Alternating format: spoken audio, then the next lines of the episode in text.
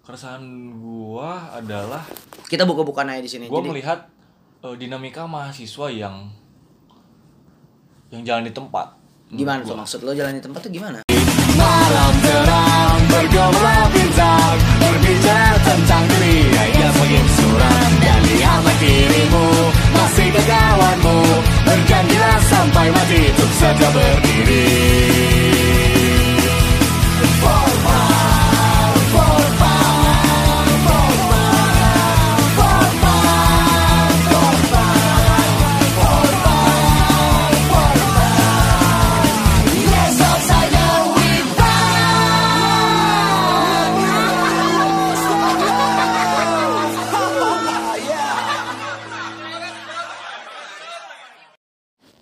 Assalamualaikum warahmatullahi wabarakatuh.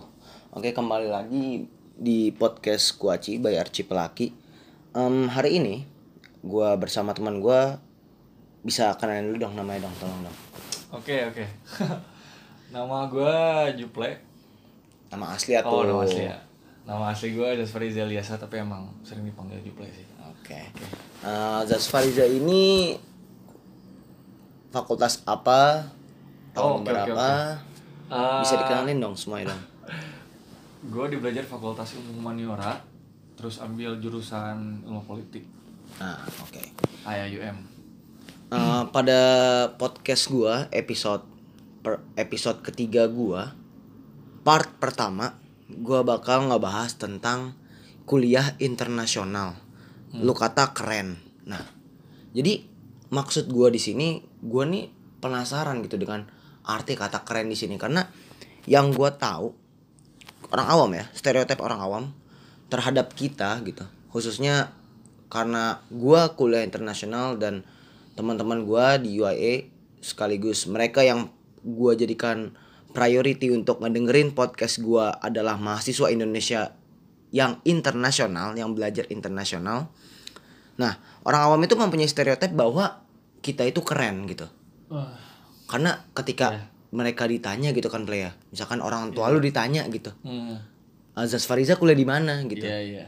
Pasti mereka bakal jawab keren lu keren Iya. gitu kan karena lu kuliah. Nah. Kan keren ngebanggain lah. Ya iya. Maksudnya di situ tuh kuliah di luar negeri. Nah oke kan. Gitu. Tapi apa keren itu sesuai dengan kenyataan gitu? Apakah keren itu bermakna cuman karena lu bisa kuliah di luar negeri dan orang tua lu ngegelontorin dana yang gede nggak nggak bisa dan lu cuman ngepost story ngepost feed doang lu lagi di luar negeri apa itu keren play menurut lu nggak Nggak keren gitu sama lah. sekali. kalau konteksnya mahasiswa internasional ya nah nggak menurut gue nggak keren Oke. sama sekali Nah, jadi di sini gua bakal ngomong lu ngapain jauh-jauh kuliah internasional kalau lu tuh sebenarnya tuh nggak keren gitu loh mending aja lu Ah. kuliah di Indonesia. Nah, di sini gua bakal bahas. Oke. eh, jadi gini, Plek. Pertanyaan pertama gua itu tentang ekspektasi lu ketika lu duduk di bangku sekolah tentang mahasiswa. Jadi kita sama-sama sekolah, kita sama-sama wa- diwajibkan sekolah oleh negara di Indonesia 12 tahun gitu kan. Hmm. Terus mungkin dulu kita di SD SMP kita nggak punya gambaran lah tentang mahasiswa. Iya. Tapi ketika masuk SMA lu udah mulai kan mencari gue bakal Iya, lanjut di mana nih gitu kan. Iya. iya. untuk dapat uh, gelar gua untuk bisa melanjutkan. Karena sekarang ya namanya gelar tuh ya gengsi lah gitu. Bahkan ya S1 pun nggak cukup gitu kan nggak cukup mumpuni untuk masuk dunia pekerjaan gitu kan. Susah lah gitu. Karena rata-rata sekarang S2 kualifikasi udah mulai naik sekarang. Ya, ya. jadi selama lu bersekolah dulu ekspektasi lu tentang mahasiswa tuh kayak gimana sih ekspektasi tentang mahasiswa itu pertama keren gitu kan karena Keren karena- gimana nih, keren? karena, Maksud karena gini, gimana nih? gini. pada awalnya emang eh, si kata keren ini emang belum seesensial sekarang setelah kuliah oke gitu dulu tuh waktu gua istilahnya gua gua mengasumsikan kalau kuliah itu keren karena dulu gua lihat kakak gua juga. Sama dia juga kuliah. Ya gitu. Jadi setelah dia lulus dari SMA sekolah menengah itu dia masuk ITB gitu. Dan keren sih keren. Iya keren. Terus gimana gimana, gimana? terus gue lihat ada perubahan dan ada perbedaan di antara eh, siswa SMA dan mahasiswa. Gitu. Salah satunya adalah pada saat itu ya Ya, pada saat lu duduk di bangku sekolah. ya kerennya karena emang dulu sekolah gue pakai seragam gitu terus kalau kakak gue waktu ke- setelah setelah masuk kuliah dia nggak pakai seragam gitu dia bebas Nah. gitu kan pakai sepatu bebas pakai celana bebas rambut panjang gitu Rambut gondrong keren ya. ya keren lah gitu Iya karena anjing. karena ya ya gue sekolah dulu dibatasin kan Oke. lu harus pakai seragam lu rambut harus rapi dan lain sebagainya gitu tapi di kuliah tuh kayaknya anjir bebas gitu enak ya. rambut nggak boleh warna player dulu kalau sekolah ya. Iya, Kalau- ya iyalah. kalau kuliah boleh warna Ah, boleh gitu warna. ya. Dan paling penting adalah boleh ngerokok. Nah, itu dia.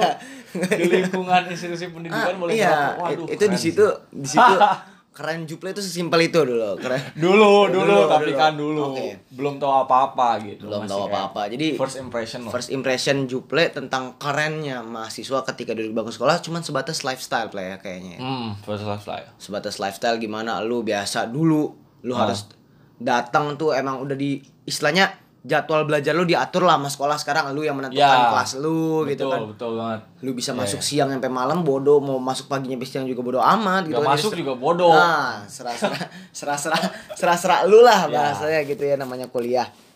Nah, em, tapi gini. Terus kan lu juga dulu sempat tuh ya kuliah di mana? Kuliah di Unpad ya, Iya, iya. Universitas Pajajaran. Hmm. Kalau boleh tahu nih eh kenapa sih lu lebih memilih untuk kuliah di kampus kita? Maksudnya Hmm. ekspektasi lu terhadap kampus kita tuh apa gitu loh. Dan Hmm. kalau boleh lu cerita dulu dong tentang gimana sih lu masuk Unpad dulu tuh gimana gitu loh. Ya, gua gua masuk Unpad eh, dulu fisip Visip, jurusan hubungan internasional. hubungan internasional. Visip Unpad. Unpad. Visip Unpad itu setahu gua passing grade-nya gede loh. Lumayan. Jalur Pada jalur saat apa? itu ya. Ya, pada jalur itu. Pada saat itu SBM gua. SBM PTN tuh. Lu bayangin ya teman-teman nih, lu lu lu yang pada dengar lu bayangin Visip Unpad. SBM PTN lebih milih untuk di kampus kita ini yang sebenarnya lu udah udah tahu belum sih background kampus tuh ternyata bakal kayak gini belum, gitu loh. belum, belum, belum. Gua sama sama halnya ketika gue SMA dan masuk kuliah. Oke. Jadi sebenarnya ekspektasi lu ini terhadap kampus kita ini sehingga menggerakkan hati lu dari Visip Unpad yang kalau gua yang di situ gua nggak bakal pindah sih. Nah, Apa yang ngebuat lu bergerak gitu hati lu? Apa Eh, yang lu lihat? pada awalnya gue tertarik, gue kepincut sama internasional Islamik ya. Itu gue kepincut lah di situ karena di dua di dua kata itu tuh gue gua berpikir, wah kayaknya eh, kuliah di sono apa teman-temannya dari mana-mana ada. Oh, dari- terus ya, oke. terus nilai plusnya adalah mereka muslim gitu. Oh ya. Nah tapi yang gue pikirin, yang gue bayangin pada saat itu, eh ketika gue mikirin muslimnya ini nih, muslimnya tuh, gue mikirnya, wah ini orang-orang muslim, mahasiswa-mahasiswa muslim yang apa ya istilahnya, mereka itu mempunyai kebebasan berpikir, gitu. Dalam artian gue ngebayangin tuh, kalau sekarang tuh kayaknya ini isinya orang-orang muslim yang istilahnya Progresif lah. Eh, Iya progresif lah bisa disebut seperti itu. Yang yang dulu ada di zaman Abbasiyah Oke. gitu. eh ada apa ya? Ada ada kolektif intelektual di situ. Ada Oke. diskursus intelektual yang maju, Oke. berkembang secara ilmu pengetahuan dan juga ilmu agama dan lain sebagainya gitu. Karena gua eh pada awal kuliah udah menyadari kalau misalkan Islam itu bukan apa ya menurut gua bukan semata-mata agama lah gitu. Islam itu lebih luas daripada itu, lebih universal daripada itu. Makanya gua tergerak ke sini gitu. Berarti eh, yang Pindah. membuat lu pindah itu karena pertama internasionalnya lu secara ibaratnya lu pergaulan ya lu nggak cuman lu Ah. apa make a link lah lu sama Iya. eh, lu make a link lah sama orang-orang pada awalnya gue mikir, wah ini ada orang US, ada orang Eropa. tapi emang ada sih sebenarnya orang US Ada. teman kelas gue juga ada orang US ada, cuman yang gue imajinasikan pada saat itu nggak ada. gitu. oh anjing jadi Cuma ya itu kecewanya gue pada saat itu nggak ada gitu. Iya, jadi pada saat datang gua ke sini nggak ada gitu kok menyesal gitu. Menyesal, anjir. nah, jadi apa namanya? Emang sih menurut gua salah satu faktor sih ya kalau gue play orang tua gue nyuruh gue untuk kuliah internasional karena mereka paham dengan dunia kerja. Mereka paham bule tuh kalau misalkan ngotoriter orang-orang apa namanya orang-orang Indo tuh kayak gimana sih? Makanya di situ orang tua gue minta lu belajar sama orang-orang foreigner sama orang-orang apa luar negeri yang badannya badannya tinggi tinggi yang badannya gede-gede di situ mental lu dilatih buat dunia kerja nanti. Itu orang tua gue apa lu punya kesamaan ini gak sama, sama orang tua gue gitu ada ada, ada kesamaan gak kalau dunia kerja kayaknya belum sih belum sih ya gua. oke berarti lu belum dapat gambaran ke arah sana dulu Nggak ya ada belum ada Oke, terus kalau misalkan dari sisi Islamnya berarti lu ber terbalik sama gua. Kalau gua malah nggak ada pikiran sampai Islam yang progresif. Gua gua nggak ada Hmm. pikiran ke situ karena dulu gambaran gua gua nggak tahu sih, gua udah ekspektasi aja gitu kalau ya bakal kayak gini gitu. Kejadiannya bakal Hmm. Bakal ya IIM tuh ya sekedar gini aja, belum gua nggak nggak inilah. Mereka kan pioneernya tuh di debate gitu kan apa segala macam Iya, iya. ya maksudnya yang yang gue lihat dari situ aja sih. Jadi ya dengan berat hati ya orang tua gue yang minta ya oke lah gitu. Gue gue nggak ikut SBM play gue nggak ikut SBM gitu. Gue nggak ikut bimbel. Gue tuh udah udah ini gue nggak ikut SBM udah langsung aja gue langsung ke sini aja gitu. Kalau lu kan sempat juga kan di berapa semester kalau bimbel? gue enggak sih. Kalau bimbel enggak cuma gue eh, belajar sama anak-anak yang belajar di bimbel. Oh si anjing. Nggak Tapi mau nggak bimbel. nggak mau rugi anjing nggak mau rugi. Ya iya gak mau rugi lah anjir. Mahal bimbel anjir. Sumpah. Di di unpad sempat berapa semester berarti? Sebenarnya kalau eh, stay stay home maksudnya kayak istilahnya Ah, ya, masih, stay ah. stay di sana cuma sekitar sat, dua semester lah. Dua semester. Tapi gue masih berjalan sampai semester ke lima. Oh berarti lu gimana tuh lu online kah atau Eh, online enggak sih sebenarnya karena emang belum ada cuma gua eh, beberapa kali ada ngambil cuti kalau di sini study leave lah Oke oke oke. Berarti lu masih study leave dan Ah. Dan masih ikut UTS, masih ikut UAS. masih ikut masih ikut ya. Oke. Em, berarti kita udah tahu nih ya gambaran seorang Juple nih pindah tuh karena dari dua dua faktor tadi dari namanya itu internasional dan Islamic gitu kan. Hmm. Nah, setelah lu masuk sini gitu.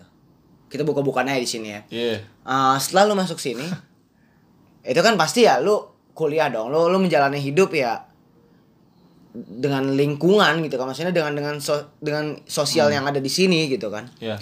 Terus apakah kenyataan yang lu ekspektasikan itu selaras dengan kenyataannya? Gitu loh. Itu Nggak. pertanyaan pertama gua. Oke.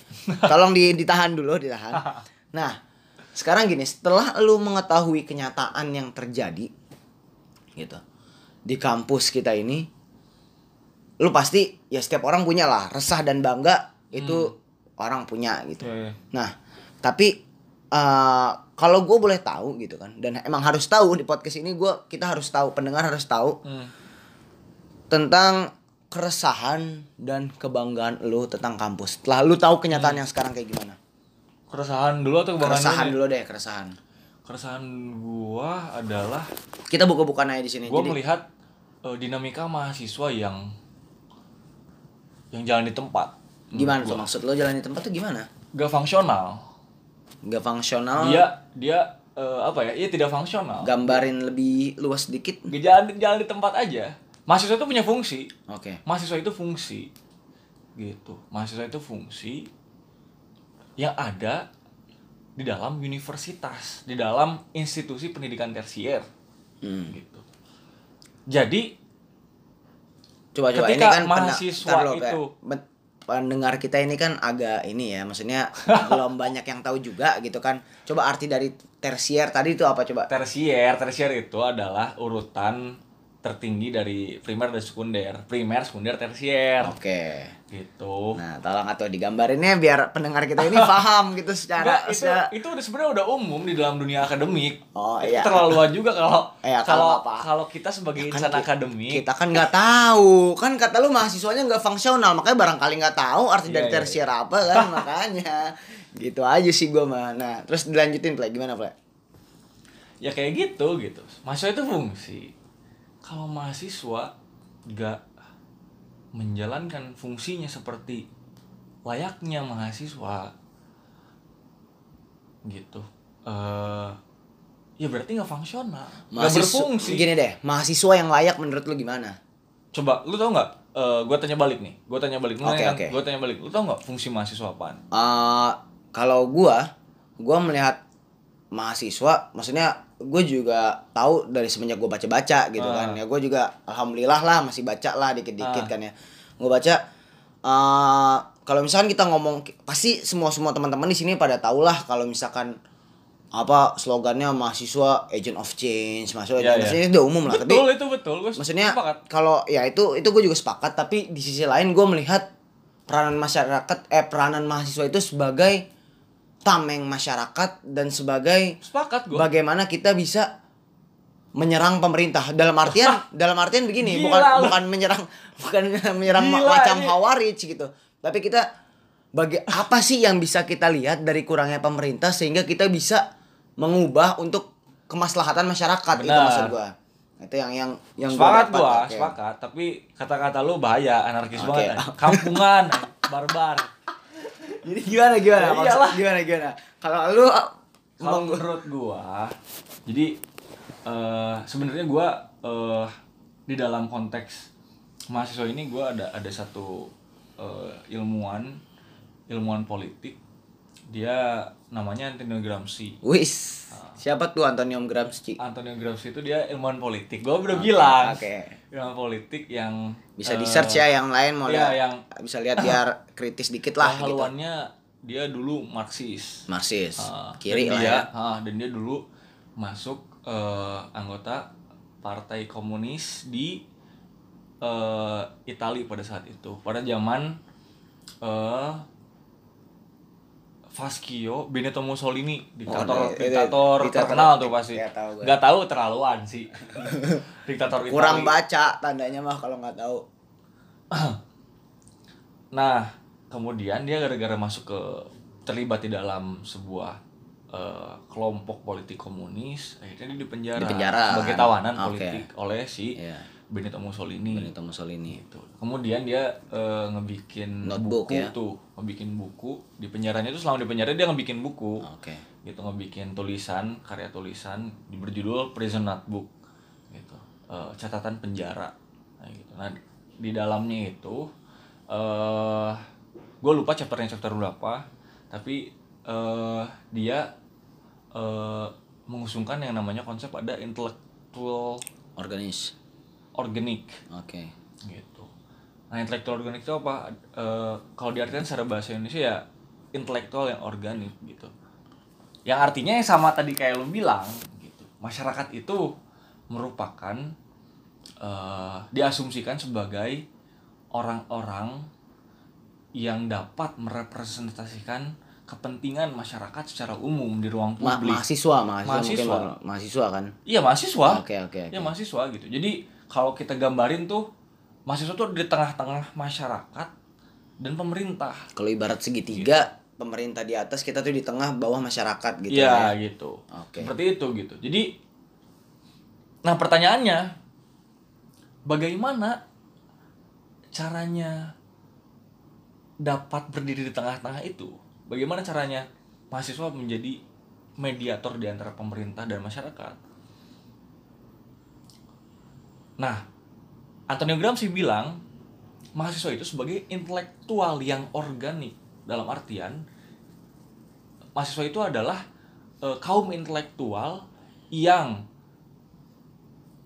merepresentasikan masyarakat-masyarakat bawah gitu. Dengan ilmu pengetahuannya gitu kepahaman terhadap ilmu pengetahuannya kemudian kemampuan beretorikanya kemudian keberaniannya dan segala macam lah. Gitu. Makanya menurut gua mahasiswa yang layak itu adalah mahasiswa yang eh, mereka itu mumpuni di dalam ilmu apa di dalam pemahaman ilmu pengetahuan. Sehingga mereka dapat mentranslate ilmu pengetahuan yang begitu rumit gitu ilmu pengetahuan yang tidak dapat dipahami oleh masyarakat masyarakat awam itu bisa dipahami oleh masyarakat awam dan menjadi nanti kalau misalnya dibawa tuh ke pemerintah jadi kebijakan segala macam itu berpihak kepada rakyat Oke.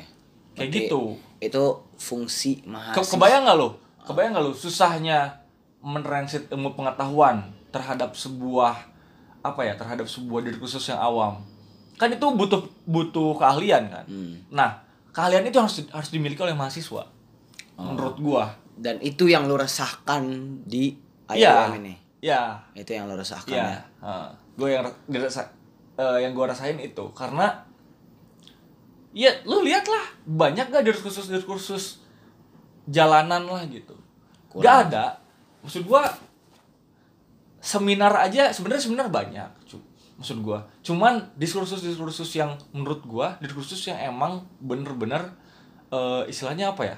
Mahasiswa ini bisa eh, apa ya? Eh, mengemukakan pendapat dan berekspresi. Tapi emang emang gua gua gua menyadari juga ini juga ada lat- ada ada faktor latar belakang sebuah negara gitu. Iya. dalam artian Karena kan eh, Malaysia kan emang illiberal demokrasinya gitu. Gak gak se nggak se gak Indonesia lah. sematang banget. Kalau misalnya di ilmu politik itu ada eh disebutkan namanya gray zone. Oke. demokrasi gray zone. Nah itu demokrasi gray zone itu demokrasi yang eh, tercampur dengan idealisme idealisme lain kayak gitu. Jadi kalau misalnya bebas itu nggak sepenuhnya bebas. Iya, tapi Kayak gitu. selalu ada cara sih menurut gue untuk menyalurkan apresiasi eh apresiasi aspirasi nah gue apa segala sepakat macam. situ bukan berarti Kita mati ketika latar belakangnya seperti itu mahasiswa tidak progresif mahasiswa tidak menjalankan fungsinya. Nggak bisa menurut gua. Harus tetap. Gitu. Dengan segala dengan segala apa ya menurut gua dengan segala kemauan gitu. Dengan segala dengan segala keinginan yang tinggi menurut gua sebagai mahasiswa ya harus gitu. Harus harus ha- apa ya istilahnya harus mencoba membangun dinamika ruang publik yang menurut gua progresif. Karena menurut gue juga platform kita gila udah udah banyak banget sih, udah maksudnya Tapi dari- pemerintahan yang sekarang lumayan lah. ya pemerintahan yang sekarang oke kita nggak usah oke, oke. ini pemerintah lah ya maksudnya gini loh maksud gua dengan kondisi yang kayak gini kita nggak perlu lah gitu maksudnya turun ke jalan juga ya kan emang karena nggak mungkin gitu ibaratnya mah ya ada cara lain gitu loh maksud gua kalaupun kalian emang ini selalu ada cara lain gitu Gak, loh gak harus turun ke jalan. iya nah makanya Itu yang jadi masalah gak harus turun ke Nah. jalan gitu. Kalau misalnya lu mendefinisikan sebuah progresivitas itu turun ke jalan, Salah. ya ya nggak Benar. juga menurut gua Iya. gitu. Nggak tepat juga. karena ya zaman udah berubah gitu loh Ya iyalah, kan jelas. makanya gitu loh jadi mengapa kita mati gitu apa karena emang kreativitas kita yang udah mati atau emang karena kita nggak ada kemauan atau kita karena nggak ada sebenarnya nggak ada lo ruang. nggak ada ruang Menurut gua gak ada ruang, nggak ada yang menginisiasi, tidak ada yang nge, nge apa ya, nge-start sebenarnya. Tidak ada yang apa ya, bukan nge-start sebenarnya kayak gak ada yang menjadi pemicu tuh, gitu. Nggak ada yang jadi pemicu. Jadi pada akhirnya ya stagnan juga dinamikanya gitu.